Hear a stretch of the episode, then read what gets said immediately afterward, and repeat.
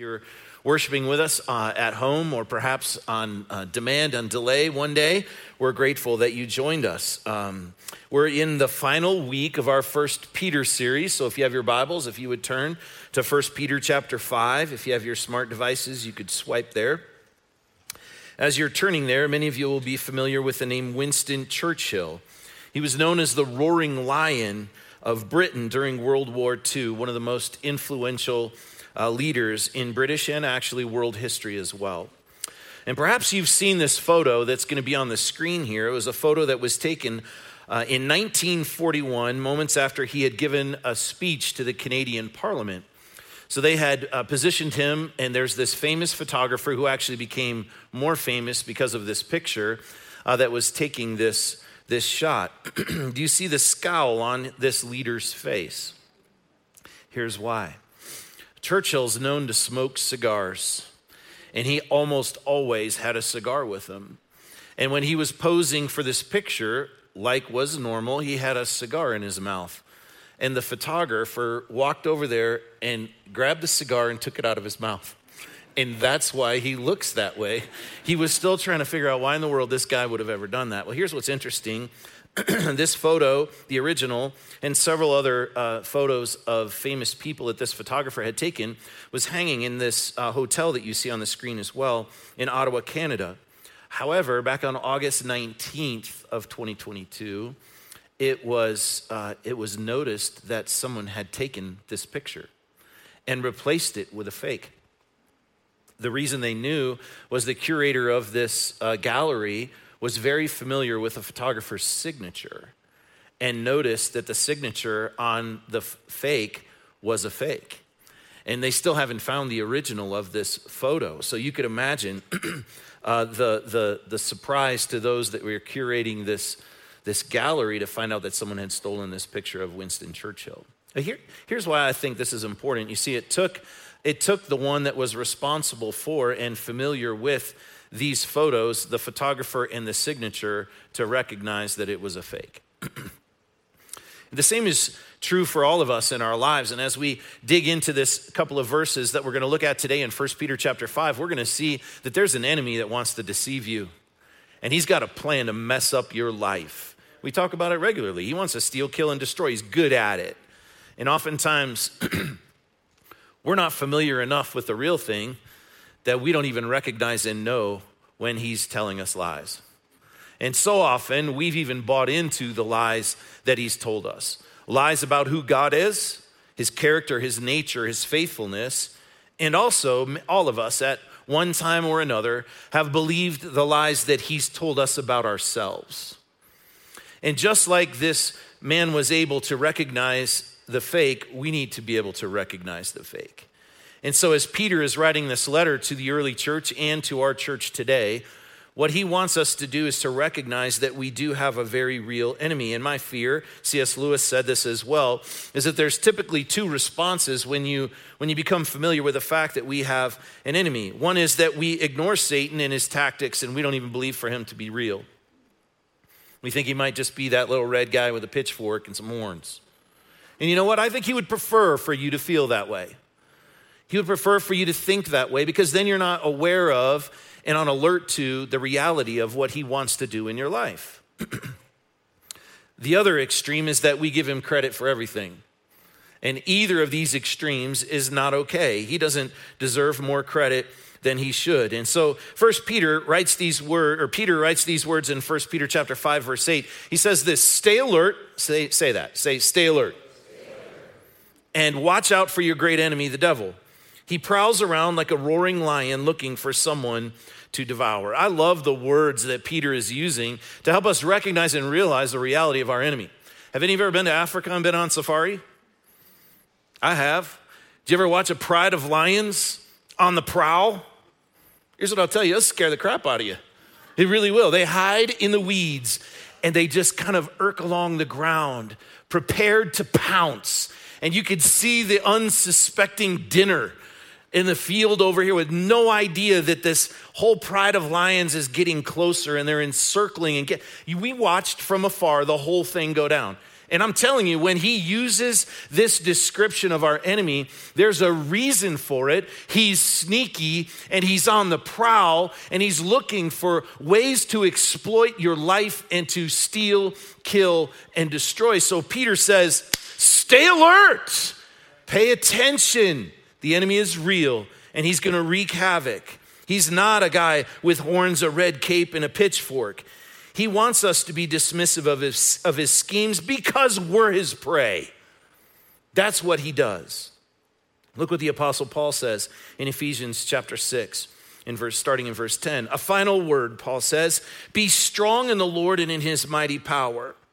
Uh, it's interesting that it's what we just sang about that gives us the power to overcome. In verse 11, put on all of God's armor so that you will be able to stand firm against all the strategies of the devil. For we are not fighting against flesh and blood enemies, but against evil rulers and authorities of the unseen world, against mighty powers in this dark world, and against e- evil spirits in the heavenly places. And if you'll just pause to take a look at your life, look at the way temptation comes your way. Look at the way negativity of thought comes your way. You're going to begin to see some of the enemy's schemes. Have you ever had one of those moments where this thought, thought, this fleeting thought comes through your head and you're like, ha, where did that come from? That's not even the way I normally think. And maybe it's something that's tempting to you, or maybe it's a thought of negativity about who you are, or something about who God is and his character and his faithfulness. And you just think, where do you think that stuff comes from? This battle that Paul was talking about and that Peter is talking about. So, our main thought for this weekend is this stay aware and alert. Our enemy is real. Stay aware and alert. Our enemy is real. So, now let's back up a couple of verses. And, and Peter wants us to be prepared for this very real spiritual battle. And he wants to show us how to do that. So, look at verse 6. Verse 6 says, So humble yourselves under the mighty power of God, and at the right time he will lift you up in honor. This is what we just sang about again. The power that raised Christ from the dead is at work in your life. And so, what do we do? We humble ourselves. Listen, I'm going to tell you something today you must never forget. You will not defeat the enemy on your own, it won't happen. He'll kick your butt, he'll take you down, and he will take you out. It's happened time after time after time. So, what do we do? We humble ourselves under the mighty power of our God. This is a common theme throughout Scripture to stay humble because the battle is not ours. Don't get cocky. Listen, I promise you, this is a prophetic word. You're not that good. The enemy is real good at what he does. So don't, don't rely on your own strength and power to do this. That's why we must live in community and we must submit ourselves to the power of God. Don't miss the reality of this battle. Stay humble and get ready to rumble because he's coming. He will come after you today and he will come after you tomorrow, but don't do it in your own strength. Trust in God's mighty power. Now, one of the big ways that our enemy attacks, and we know this is true, and this is an epidemic in our culture today, Peter addresses next this world that you and I live in. Listen to verse 7 Give all of your worries and cares to God, for he cares about you. Don't you know that one of the ways the enemy wreaks havoc the most is by sowing these seeds of doubt, worries, and care into your mind? That's what he does. And those can become very overwhelming. They can cause us to, to distract us from humbling ourselves before God and fully trusting in Him because over worrying those those cares that come they begin to overwhelm us. And and when we get caught into that spiral really what it is reflective of is us not completely trusting in God's faithfulness. So what can we do about it?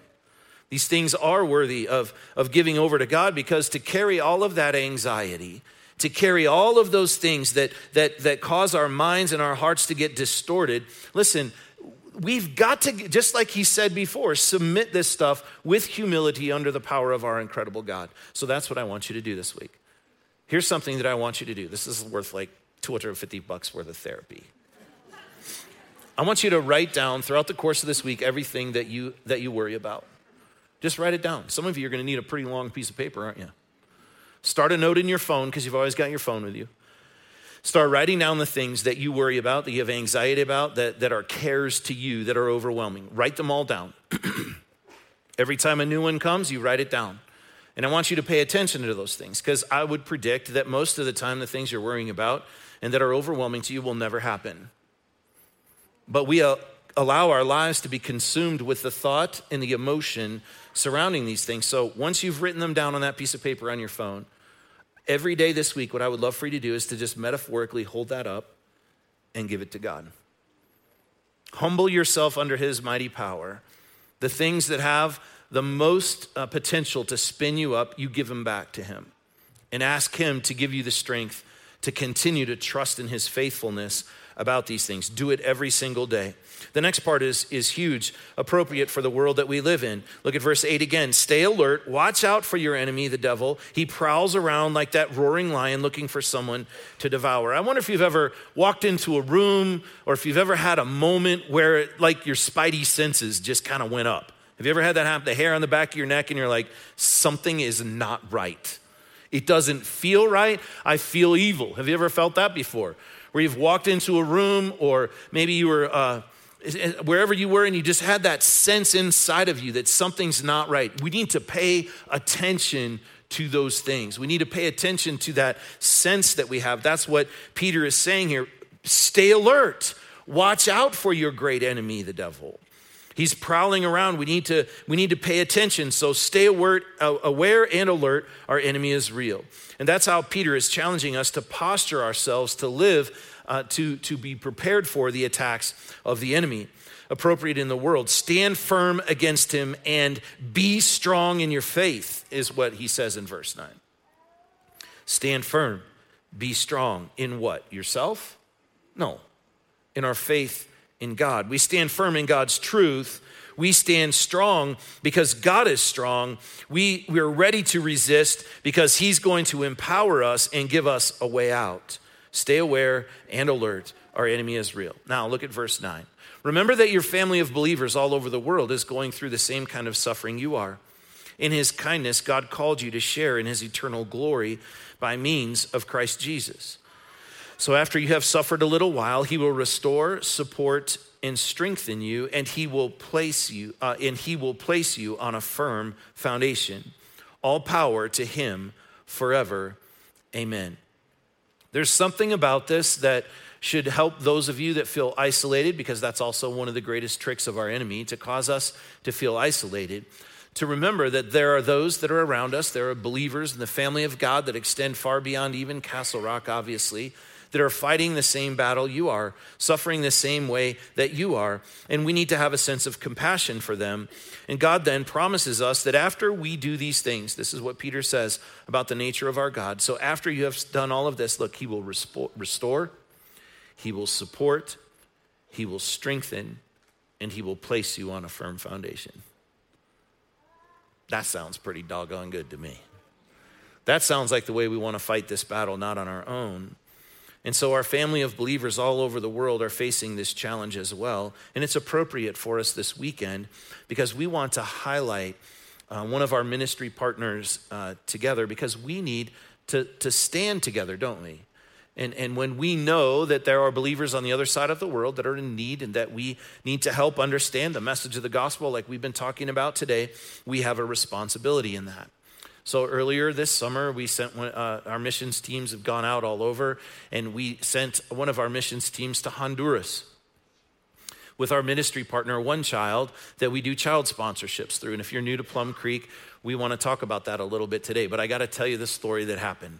Shane uh, on our staff, he's our uh, director of storytelling. So he's the one that produces uh, with his team all of the videos that we get to watch storytelling. And so uh, his objective was to go to Honduras and capture a story for us of one of the children that we sponsor and how that sponsorship has impacted their life and their family's life. and so we left it to Pastor Arnaldo, who's been here and spoken before too, who leads that ministry there in Honduras, to pick the family. And wouldn't you know it, Shane and Cassie's little girl was the family that he chose without even knowing that Shane was going to be the one shooting the story. Isn't that awesome?